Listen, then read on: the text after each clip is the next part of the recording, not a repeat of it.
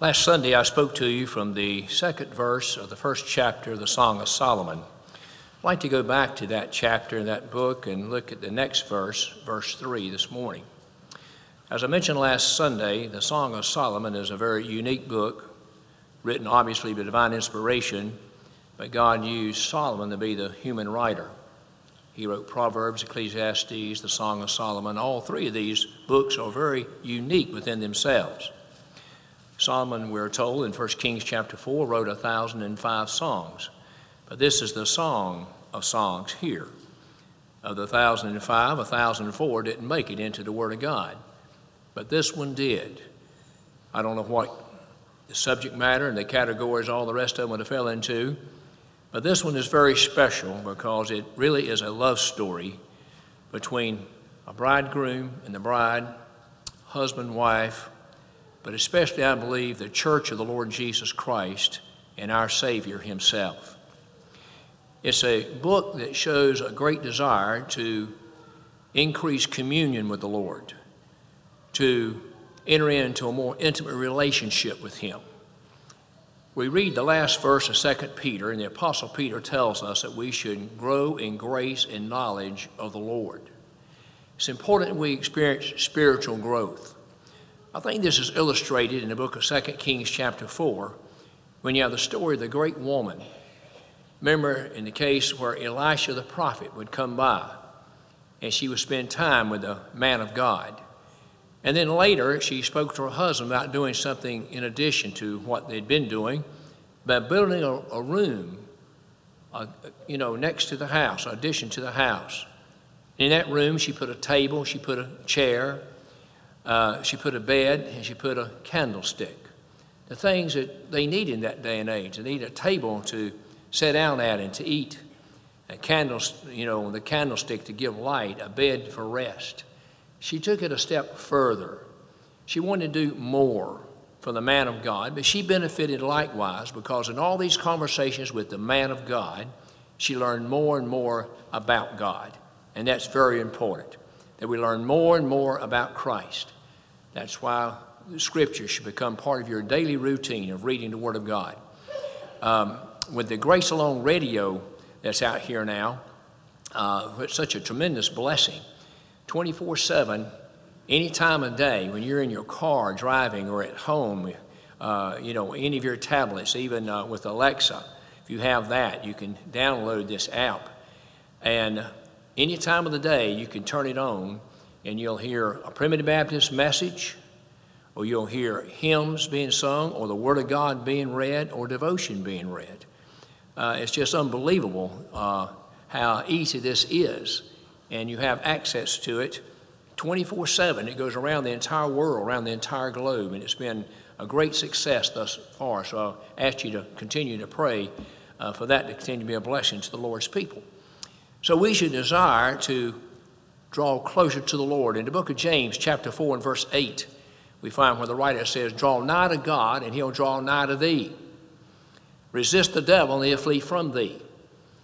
Now, and notice the two parts of that verse draw nigh to God, and he'll draw nigh to you. In this case, when it comes to drawing, we're talking about something experiential. Before you'll ever have the desire to draw nigh to God, you must first of all be, have been drawn by God. John 6 44, the Lord Jesus Christ said, No man can come unto me except the Father which sent me draw him. That means you're drawn from your state of nature, which is state of death, into a state of life in the Lord Jesus Christ. That's God's sovereign power being exercised in your life, and you being one of God's elect, you being one of God's uh, children, object of His love, and He draws you from that state again that you are in nature. That gives you the desire then to draw nigh to Him. So James says, draw nigh to God, and He will do what? He will draw nigh to you. In this case, you take the first step. And then it says, resist the devil. You can't resist the devil unless you have a close walk with God.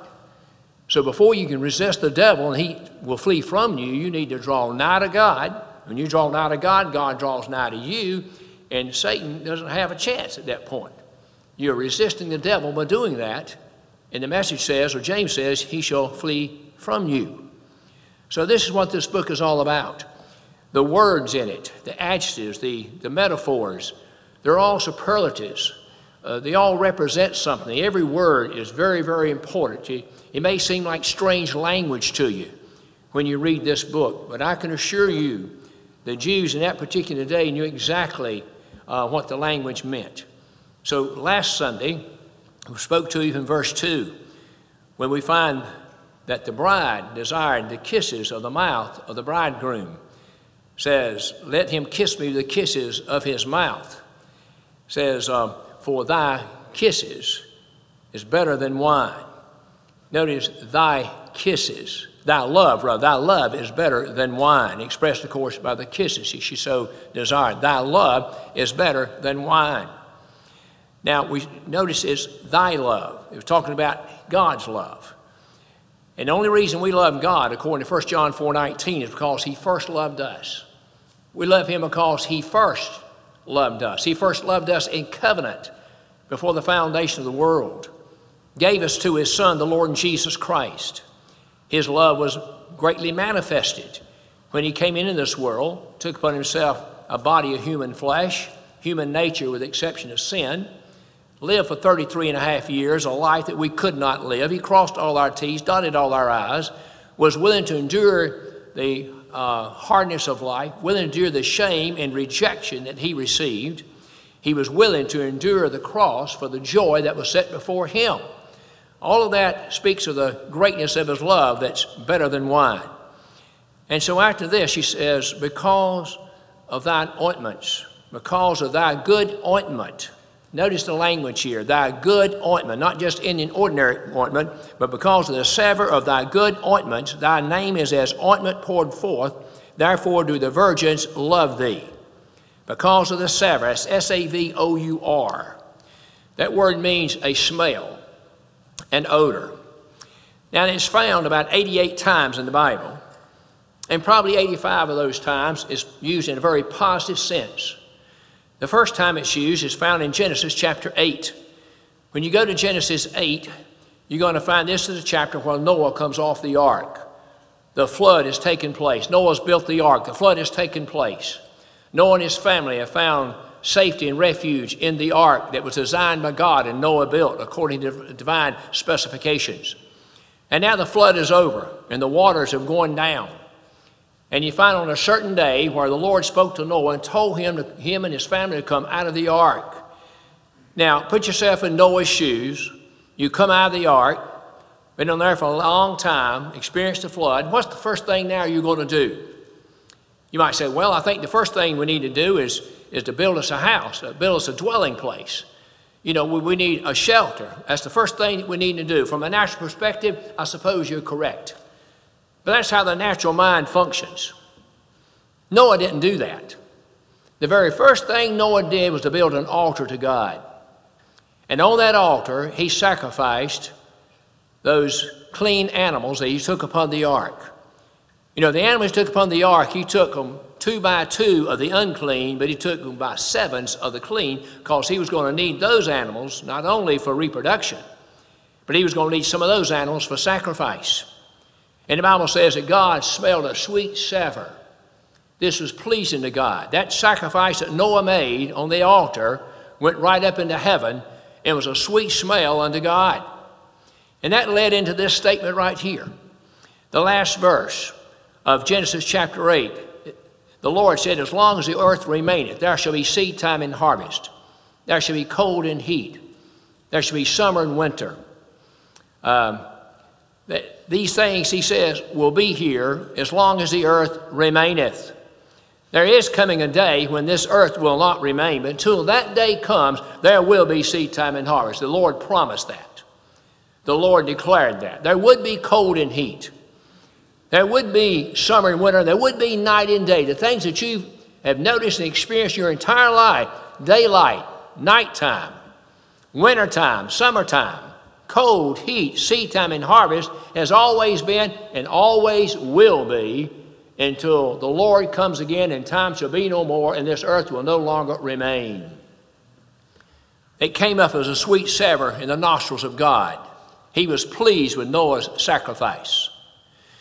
You'll find that all the burnt offerings that was made in the tabernacle. You know, that was the first piece of furniture. The seven pieces of furniture was the altar, the burnt, where the burnt sacrifices was to be made. And when these offerings were made on that altar of burnt uh, sacrifices, it went up, and it says it was a sweet savor unto God. Numerous times it's repeated, sweet savor unto God, a sweet savor unto God. We come over to the book of Second Corinthians, chapter 2, and the Apostle Paul says, As ministers of the gospel, we are savors of life unto life and death unto death. A smell in the ministry to those who are alive is sweet, but those who are dead in trespasses and sins, that's not the case, he says. So the savor, the smell, the odor, and it's about every single time again, it's always a sweet savor unto God. The one exception is found in Ecclesiastes 10.1. Solomon wrote this.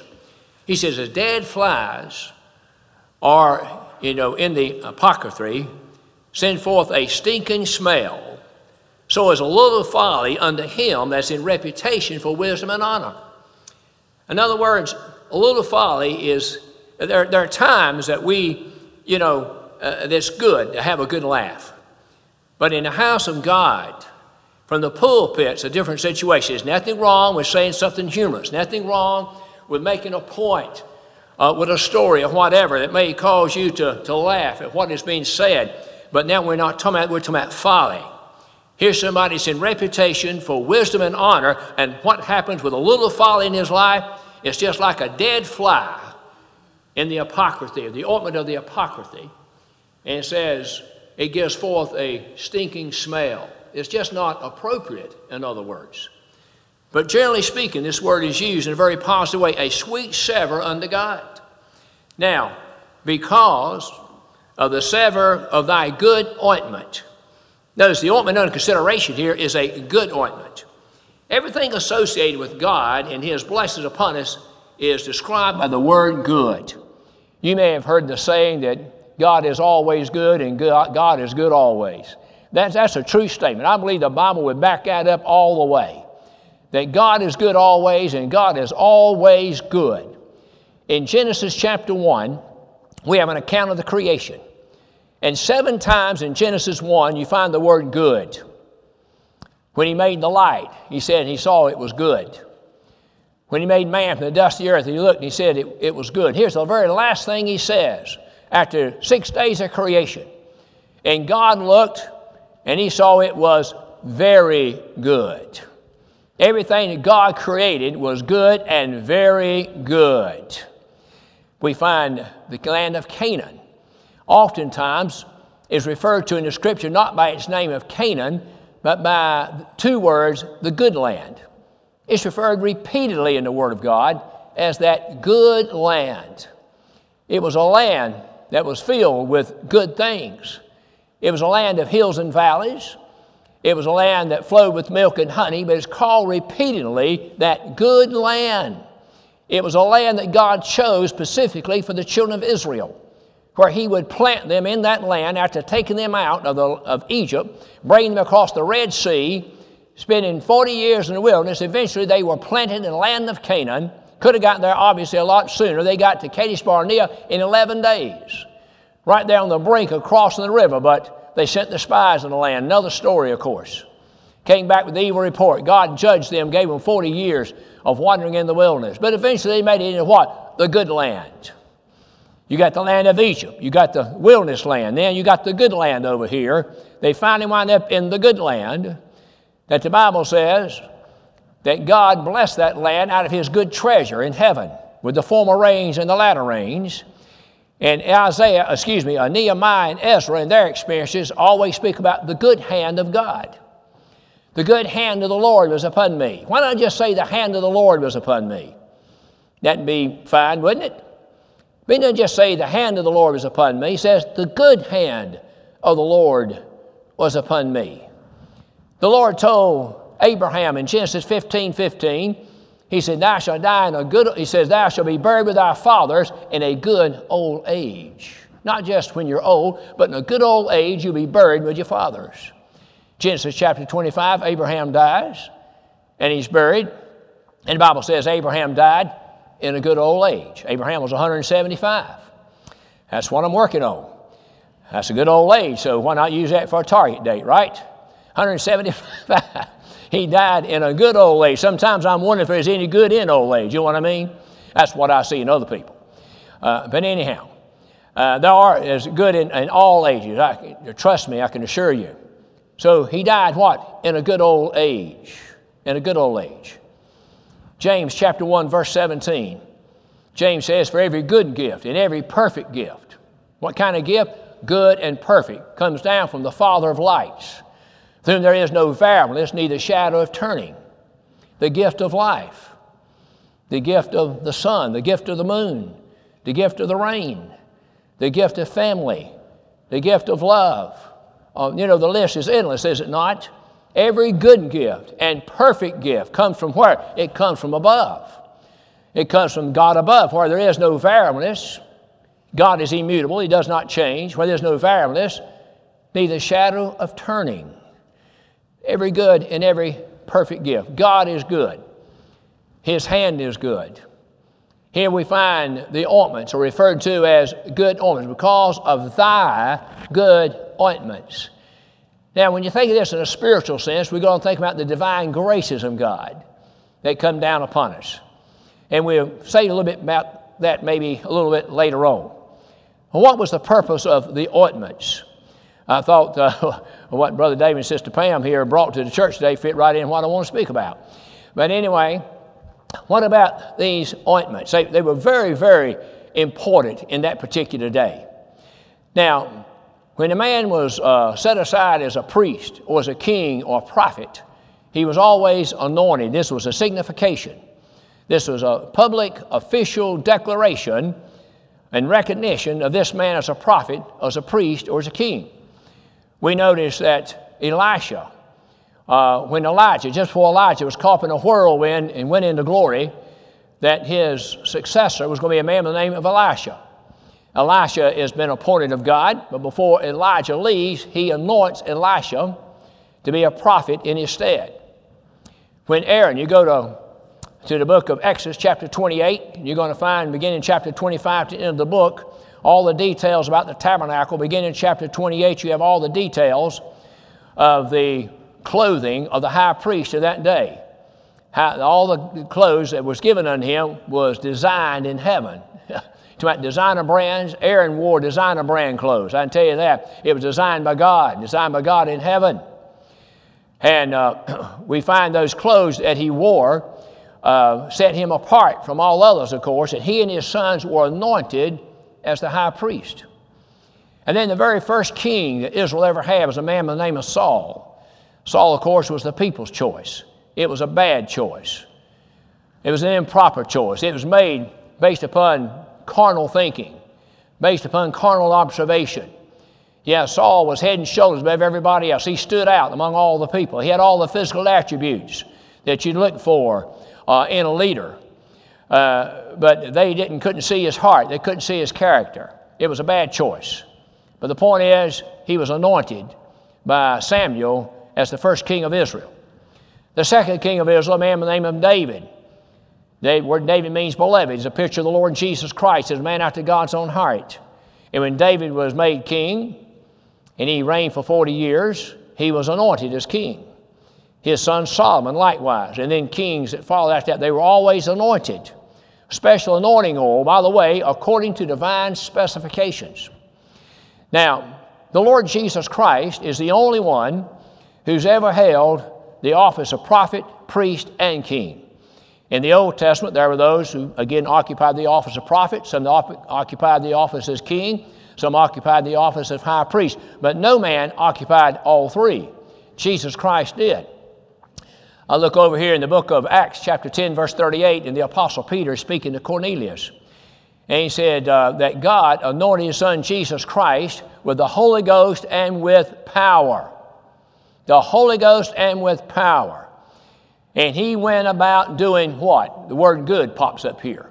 He went about doing good. Five words describe the life of the Lord Jesus Christ. You got Matthew, Mark, Luke, and John, four Bible writers here, gospel writers, that give us a biography of the Lord Jesus Christ, but the Apostle Peter summed up his life in five words He went about doing good. But he was anointed by the Father with the Holy Ghost and with power. In the book of Luke, chapter 4, you find where the Lord, as his custom was, went into the synagogue on the Sabbath day. Now, notice Christ had a custom. It was, he did this regularly, he did this faithfully. On the Sabbath day, he went into the synagogue. It's been my custom all my life. All my life. The time I was just a baby, as I've told you many times, my mother had me the first part of the week, and I was in church in her lap on the next Sunday. That's where I spent one day out of seven my entire life with very, very few exceptions. I can name those exceptions with the palms of my hands, probably one hand. As was my custom. My mother and daddy had a custom. On the Lord's Day, the first day of the week, Sunday, we went to the house of God. That was the custom. That was a biblical custom. The Lord Jesus Christ went to the synagogue on the Sabbath day. And this day, he's the guest speaker.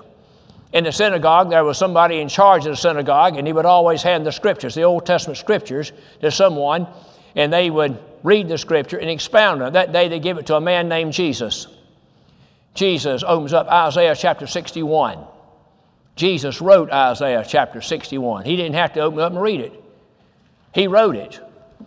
He says, The Lord hath anointed me the Lord hath anointed me to preach glad tidings to the meek, to bind up the brokenhearted, etc., etc. So we see here the Lord was anointed. In the birth of the Lord Jesus Christ, how was this explained by the angel unto Mary? said, The Holy Ghost shall come upon thee, and the power of the highest shall rest upon thee, and that holy thing that shall be born into thee shall be called the Son of God. And then we find when Christ is baptized, uh, when he comes up out of the water, heavens open up and a voice rings out saying, This is my beloved in whom I am well pleased. And John the Baptist saw the Holy Spirit coming down out of heaven and resting right on the Son of God. He was anointed right there. And the voice of the Father said, This is my beloved Son. Hear ye him. This is my beloved Son, whom I am well pleased. He was anointed by the Spirit of God. He was anointed by the Holy Ghost. He was anointed with power. He was anointed, uh, my friends, in his uh, virgin birth. He was anointed uh, there at his baptism. And I believe he experienced an anointing when he went to glory, sat down the right hand of the Majesty on high. All right, was he prophet? Well, Isaiah 61 says he is. And Luke chapter 4 says he is. The Lord God has anointed me to preach glad tidings to the meek. When you preach glad tidings to the meek, you're telling about something down the road in the future. For example, the second coming of Christ and the end of time. Yes, he indeed was a prophet. He told them on uh, several occasions, but we go to Matthew 16 21, and the Lord Jesus Christ tells his disciples, He says, uh, I, shall be, I shall suffer at the hands of men, of the high priest and the, and the chief elders. Uh, so I shall suffer at their hands and the scribes, and I shall be crucified, and then I shall be raised again after the third day. That was going to take place in about three years after he said it. The Lord said, Destroy this body, yet in three days I'll raise it again. Destroy this temple, in three days I'll raise it again. Those who heard him say that thought he was talking about the natural temple. But he wasn't talking about the natural temple, he was talking about his body. Destroy it, three days I'll raise it again. Yeah, he was a prophet. In the book of Hebrews, chapter 3, verse 1, says, Let us consider the apostle and high priest of our profession, the Lord Jesus Christ. He's what? He's our high priest. Says, Let's consider him, who was faithful unto him that appointed him, as Moses was faithful unto him that appointed him. Here, the gospel writer tells us Moses was a faithful man, but the Lord Jesus Christ is more faithful. He's faithful in perfection. Remember, Moses didn't enter into Canaan's land because he failed to sanctify God the second time when he was supposed to uh, speak to the rock for water to come out, but instead of speaking to it, he smote it like he did the first time. He was judged for that, did not enter into Canaan's land. You'll never find one act of disobedience in the life of the Lord Jesus Christ. Come to Hebrews 4.14, he says, Seeing then we have a high priest that is passed into the heavens. He's talking about Jesus. He's a high priest. Where, where, what, what did he do, Paul? He passed into the heavens. Seeing we have a high priest which passed into the heavens, let us come boldly to the throne of grace that we might obtain mercy and find grace to help in the time of need. Let us hold fast our profession. we're encouraged to hold fast our profession here on the basis that our high priest is no longer on this earth. He's no longer in a barred tomb. Our high priest is in heaven. He passed into the heavens. Isn't that a kind of an interesting way to phrase it? He's just passed into the heavens. That's what you see in Acts chapter 1. 40 days after the resurrection of the Lord Jesus Christ, he defied the very law of gravity and he just lifted, was lifted up from this earth in his own power and went right up into heaven. You know, I was just thinking uh, a day or two ago uh, about scriptures that uh, we preach that literally took place, and yet sometimes it hardly stirs our emotions, hardly stirs our, our feelings, I think, like it should.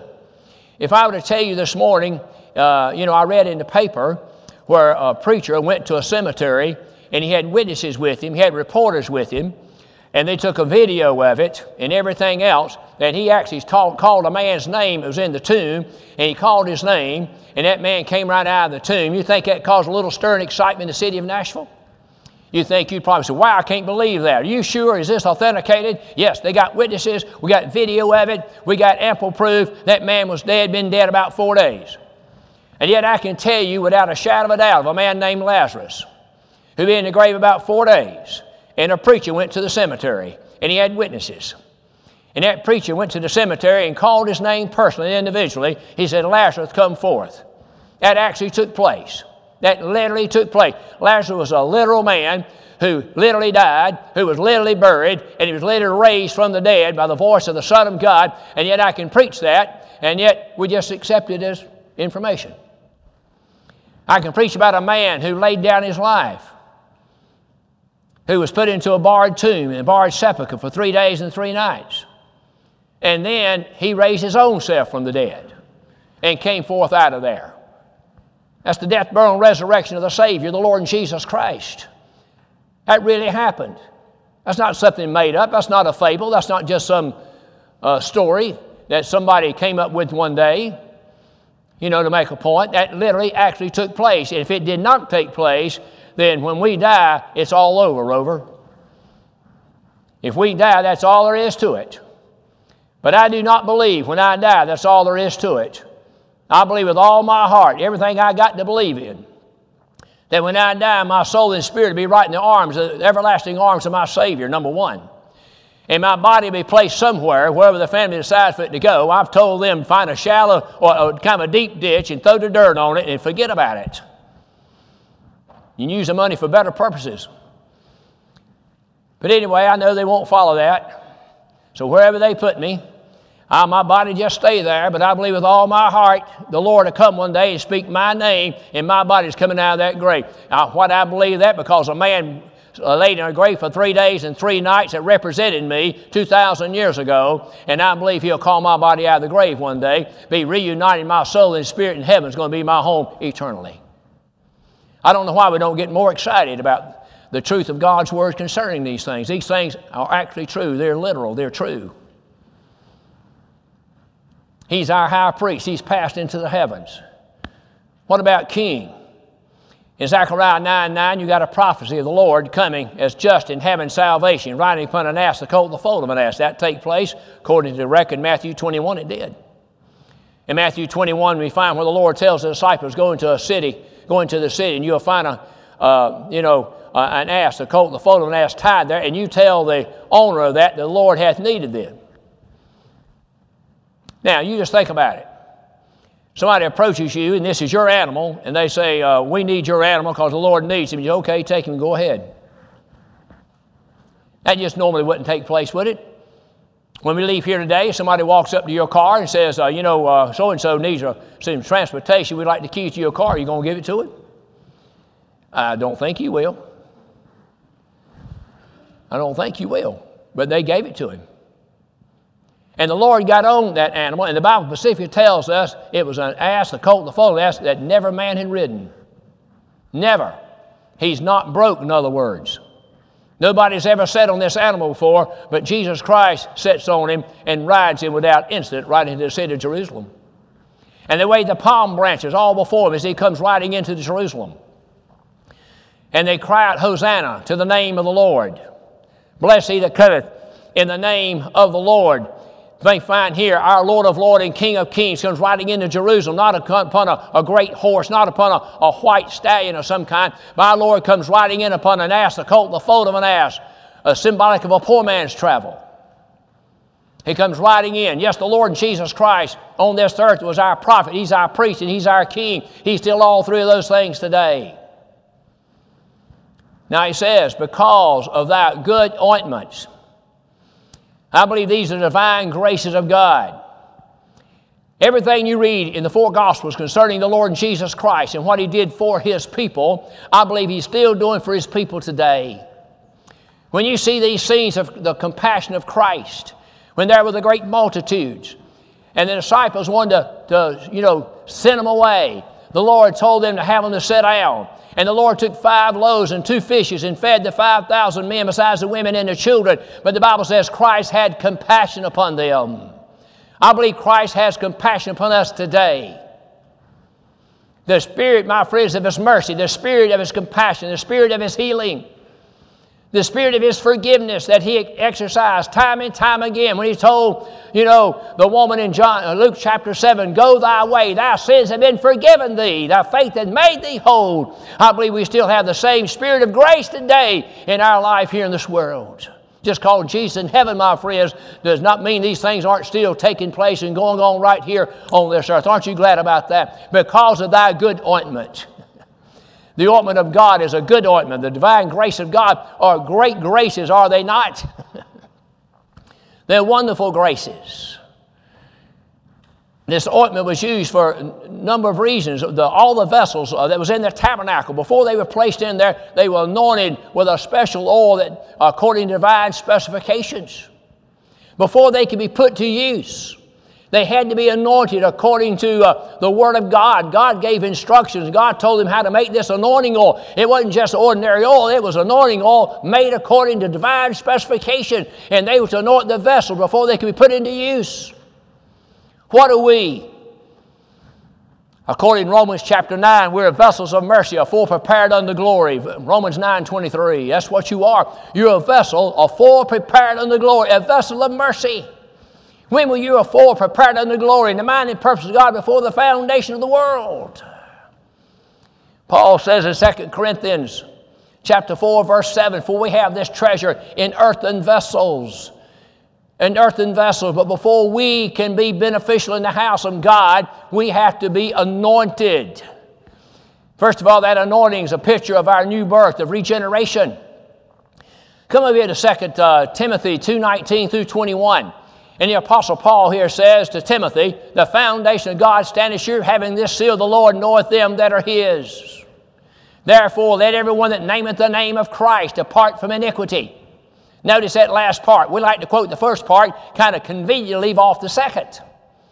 The foundation of God, the foundation of God, what stands sure? Why? How? Upon this fact, the Lord knoweth them that are His. God has a people He calls His, and He knows who they are. Let him, therefore, that nameth the name of Christ, if you walk in the name of Christ, then Paul says, depart from iniquity. Live like you, like you belong to Christ, in other words. He says, For in every great house there are vessels of honor and dishonor. In every great house there's vessels of gold and silver, and vessels of wood, and um, something else. Anyway, and he says, Some vessels under honor, some under dishonor. He says, therefore, we are sanctified with, you know, to be meat for the, uh, and to meet for the master's use. If we're going to be beneficial to be used in the master's service, we need to be vessels of gold and silver, not of wood. We need vessels of honor, not dishonor. We need to, if we name the name of Christ, then let us depart, he says, from iniquity. Before those vessels could be used, they had to be anointed with the special anointing oil that God had given unto them. Sometimes this oil was used for refreshing purposes. I believe that you see that when Mary came to the Lord Jesus Christ in John chapter 12. After he'd raised her brother from the dead in John chapter 11, you come to John chapter 12, and you're going to find where Mary anointed the feet of the Lord Jesus Christ, giving him a spiritual refreshment, or excuse me, a natural refreshment from his, from his dusty and tired walk. It also was an act, of course, of devotion and love that she had for the Savior. In Matthew chapter 26, you're going to find where uh, a Mary, another Mary anointed the head of the Lord Jesus Christ. John 12, his feet. John uh, 26 is his head. Now, who's the head of the church? The Lord Jesus Christ is. And uh, we have the feet, we have the head. But I come to John chapter 19. And in John chapter 19, after the crucifixion of the Lord Jesus Christ, you're going to find where Joseph Arimathea comes to Pilate and begs the body of Christ, and he gives him permission to take the body down from the cross. And then he's joined for the th- here's the third time in John's gospel, the third time we find a man by the name of Nicodemus comes to our attention. John chapter 3, John 7, now John chapter 19. Nicodemus comes and joins up with Joseph Arimathea. And what does Nicodemus bring, bring to the situation? It says he had myrrh and aloes, a mixture of myrrh and aloes, about a hundred pound weight. A hundred pounds. That's a lot. Of, that's a lot, isn't it? Takes, it take a lot of myrrh and aloes to weigh a hundred pounds, but he brings a hundred pounds worth, and it says, and they took that and wrapped his body, the body of Christ, in fine linen, and then they placed it into the borrowed tomb. His entire body, from head to toe, has been anointed. The Lord said in Matthew chapter 26, when the disciples questioned, Why was this ointment not sold for, you know, 300 pits and given to the poor? The Lord Jesus Christ rebuked Judas Iscariot and those that joined in with him and said, The poor you have with you always, uh, but me you have not. He says, What this woman has done, she has anointed my body for my burying. She anointed his body for his burying. Sometimes oil, this anointing oil, was used for medicine purposes. You read of the um, Good Samaritan. Remember the story of the Good Samaritan, how the, the priest saw the man that was uh, been beaten by thieves and left half dead, and they passed on the other side. Then you had the Levite that saw him passed on the other side. And then here comes a Samaritan, whom the Jews hated. And this Samaritan, he didn't see, when he saw this man beaten and left half dead, he just saw a man in need. That's what he saw. He didn't see a Jew, he saw a man. He saw a man that was beaten, left half dead, in need of help. And he took him and put him on his own beast and took him down to the end. But when he put him, before he put him on his beast, the Bible says that he, uh, you know, he uh, ministered to his wounds. And what did he put in there? He put in wine and oil in there. Wine and oil in James, we find in James chapter 5 where it says, If any be sick, let him call for the elders, let him anoint him with oil, and lay their hands upon him and pray for him. Now, James is a very literal book. I think he literally means what he says. But I know that oil in the Old Testament day, or excuse me, in the biblical days, New Testament day as well, was used oftentimes to treat wounds, oftentimes to treat illnesses, etc., etc. And so when people call for the elders today, I have literally done what James says. But I personally believe it means you take all the medicine the doctors are prescribing to you, and you call for the elders, let them lay hands upon you and pray for you, and he says, he shall be healed. See, that anointing oil had many, many profitable usages in biblical days. I, I like this expression found over in Psalms 104, verse 15. It mentions wine, it mentions oil, it mentions bread. It says wine makes the heart glad, and wine and bread strengthens the heart, and oil makes the face shine. I believe I've seen that in people. I, I, remember a man in particular I'm thinking of right now, many years ago. He attended church for a while. Obviously, he loved the Lord, showed signs rejoicing in the gospel in Jesus Christ. But there was times uh, there were, I mean, uh, in any way, but there came a time, what I want to say, that he united with the church. And I told my dad after that, whenever every time you saw him, he looked like a different man. His face just shined differently than it did before. He was obedient to the Lord. He did what the Lord had him to do. When he was baptized and the Lord in discipleship, it made a change in his life, a difference in his life. I believe, my friends, the, the gospel is like oil, it makes our face shine. The gospel like bread, it strengthens our heart. And the gospel like wine, my friends, it makes our heart glad and merry, does it not? She said, Because of thy good ointments. Because of thy good ointments, not just ordinary ointments. These are good ointments because of thy good ointments. It was thy love last Sunday, it's thy good ointments today. Said thy, thy name is as ointment poured forth. Therefore do the virgins love thee. Thy name, it's like thy name. Because of thy good ointments, thy name is like ointment poured forth. What about the name of the Lord? What does the name of Christ mean to you today? You know, Matthew chapter 1, verse 21, the angel tells Joseph, Fear not to take unto Mary to be thy wife, that was the conceived of hers of the Holy Ghost. She shall bear forth a son, thou shalt call his name Jesus, for he shall save his people from their sins. When you hear the name Jesus, what do you think about? That word Jesus means Jehovah is salvation. That's why so many hymns has the name Jesus in there. And two verses later, in verse 23, it says his name is Emmanuel, which means God with us. Is that not like a sweet aroma, a sweet smell to you experientially in your life when you hear the name of Jesus? Take the name of Jesus, the hymn writer says, with you. Take it with you. What a friend we have in Jesus. All our sins and griefs to bear. When you think about the name Jesus, it ought to stir your heart. It only will make you draw near to the Lord. As James says, draw nigh to God, and He'll draw nigh to thee when you hear the name Jesus and know what it signifies. In Isaiah 9 and 6 says, Unto us a child is born, us a son is given. His name shall be called Wonderful, Counselor, the Mighty God, the Everlasting Father, and the Prince of Peace. When you hear these names, is that not like a sweet smelling savor? Uh, is that not uh, a sweet fragrance uh, into your soul and your heart? It ought to be. If it's not, something's wrong. We need to have a conversation. You got a spiritual problem. It ought to just strengthen our heart and refresh our heart. All these are wonderful names, are they not? Jesus uh, told his uh, disciple, when you pray, you pray in this manner Our Father which art in heaven, hallowed be thy name.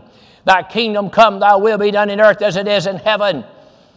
Psalms 1 uh, 11, verses 8 and 9. He said, He hath commanded His covenant forever. Holy and reverend is His name. His name is reverend. His name is hallowed. His name is Jesus. His name is Wonderful Counselor, the Mighty God, the Everlasting Father, and the Prince of Peace. When I hear these names, my friends, it lifts my soul and strengthens my heart and edifies me and gives me courage and strength to face the challenges of another day. What a, what a wonderful name it is to hear the name Jesus. if you understand what Jesus really means, right? You understand the Jesus of the Bible. I hear the word Jesus used about a man, I can't find him in the Word of God. I can't find the Jesus some people preach in the Word of God. I don't find a weak Jesus. I don't find a begging Jesus. I don't find a, a Jesus wringing his hands in heaven. I find a man, my friends, in heaven that accomplished the will of the Father when he was here on this earth, and that was to obtain and secure the salvation of the elect of God. And he did it completely and totally. And one day the family of God will be in glory with him. That's the kind of Jesus I'm talking about. That's the kind of Jesus I'm speaking about. That's why we baptize high in his name. Acts 2.38. Acts 2 and 38. Repent, be baptized, Peter said to those Jews on that occasion, on that, that message at Pentecost. Repent, be baptized in the name of Jesus for the remission of sins, and shall receive the gift of the Holy Ghost. What a blessing it is when you walk in obedience to the Lord and you receive that gift of the Holy Spirit, just like came upon the Savior. Said, This is my beloved Son. We baptize in His name. Matthew 28 18 and 19. The Lord said, All power is given me up both in heaven and also in earth. Go ye therefore and teach all nations, baptizing them in the name of the Father, in the name of the Son, in the name of the Holy Spirit. And go on and teach them to observe all things which I've commanded you, and I'll go with you all the way to the end of the world. You know, Paul asked the Corinthians a question. In 1 Corinthians chapter 1, you're going to find where the Corinthians were divided. Some Corinthians were following after Paul, some after Cephas, of course, it was Peter, some after Apollos, a man that was eloquent in the scriptures and mighty in the scriptures, and some after Christ. They were divided. These were wonderful gifts God had given them, but they were not to be worshiped. Paul asked this question Was Paul crucified for you? Why would you follow after a man that wasn't crucified for you? And then he asked this Were you baptized in the name of Paul? If you were baptized in the name of a man, your baptism is meaningless. The death, burial, and resurrection of Christ points you to the complete and total salvation in Jesus. That's why we baptize in His name. I've never baptized anybody in my name. God forbid. Baptize in the name of the blessed Savior, the Lord Jesus Christ. Because of thy good ointment, says, Thy name is thy love, thine ointment, is thy name. Thy name, he says, is as ointment poured forth. It reminds me of Psalms 133. It said, uh, How good and how pleasant it is when brethren dwell together in unity. For it's like the ointment that was poured upon Aaron, on the head of Aaron. It ran down his beard and down his garments, down to his feet.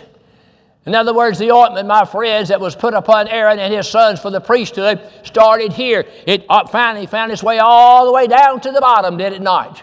And so it is that the graces, uh, the grace of the anointing of Jesus Christ, who's the head of the church, will find its way all the way down to all those believers in Christ, and especially those in His blessed church. Because of thy good ointments, thy name is as ointment poured forth, therefore do the virgins love thee. His name, what does it mean in His name? His name is hallowed, His name is reverenced, His name is holy in Revelation chapter 19. You know, I gave you a picture a while ago of the Lord Jesus Christ riding upon an ass, the colt, the foal of an ass, riding into Jerusalem triumphantly, fulfilling Zechariah 9 9. Let me give you another picture. We come to Revelation chapter 19, and I find Christ riding upon a white horse now. Christ is riding upon a white horse. There's many crowns upon his head. His eyes like flames of fire. Uh, his, call, his name is called Faithful and True. It says he has a name that nobody knows but himself, but he also had a vesture dipped in blood, and his name is called the Word, W O R D, capital W, called the Word of God. And he's riding upon that horse. Different scene, isn't it? A triumphant scene after his death, burial, and resurrection. Now he's riding upon that great horse.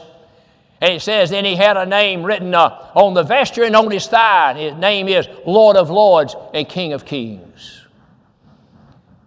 When you get a view of Jesus in that way, is it not like ointment? Good ointment? The savor of good ointment, a good smell, good savor in your spiritual smell? Is it not? She praises him, she loves him.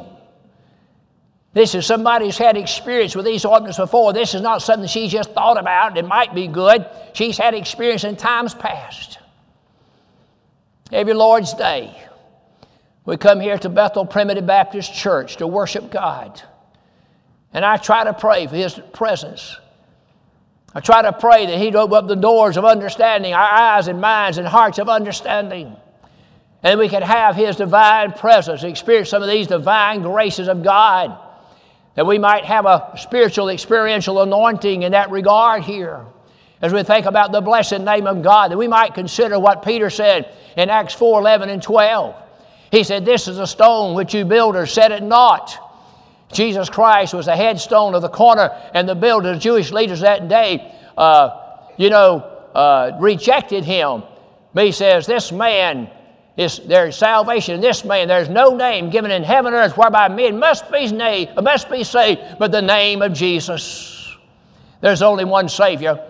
You know, in the Old Testament day, the Bible says that God sent saviors, plural, to Israel and that could be Moses and Joshua and all them and Gideon. Uh, they were deliverers, in other words, of Israel in that day. But I'm telling you, when it comes to the work of, of salvation, there's just one. Just one. His name is Jesus. In order, you ought to experience a sweet smell this morning when you hear the name Jesus. Give thanks. Ephesians 5 speaking yourselves in psalms and hymns and spiritual songs, making melody in your heart to the Lord, giving thanks unto the Father in the name of the Lord Jesus Christ. We give thanks in His name. We baptize in His name. We sing in His name. We pray in His name. We preach in His name. We leave the house of God today. There's just one name you need to be thinking about, and it's not Brother Lawrence, it's Jesus, Christ, the Son of God.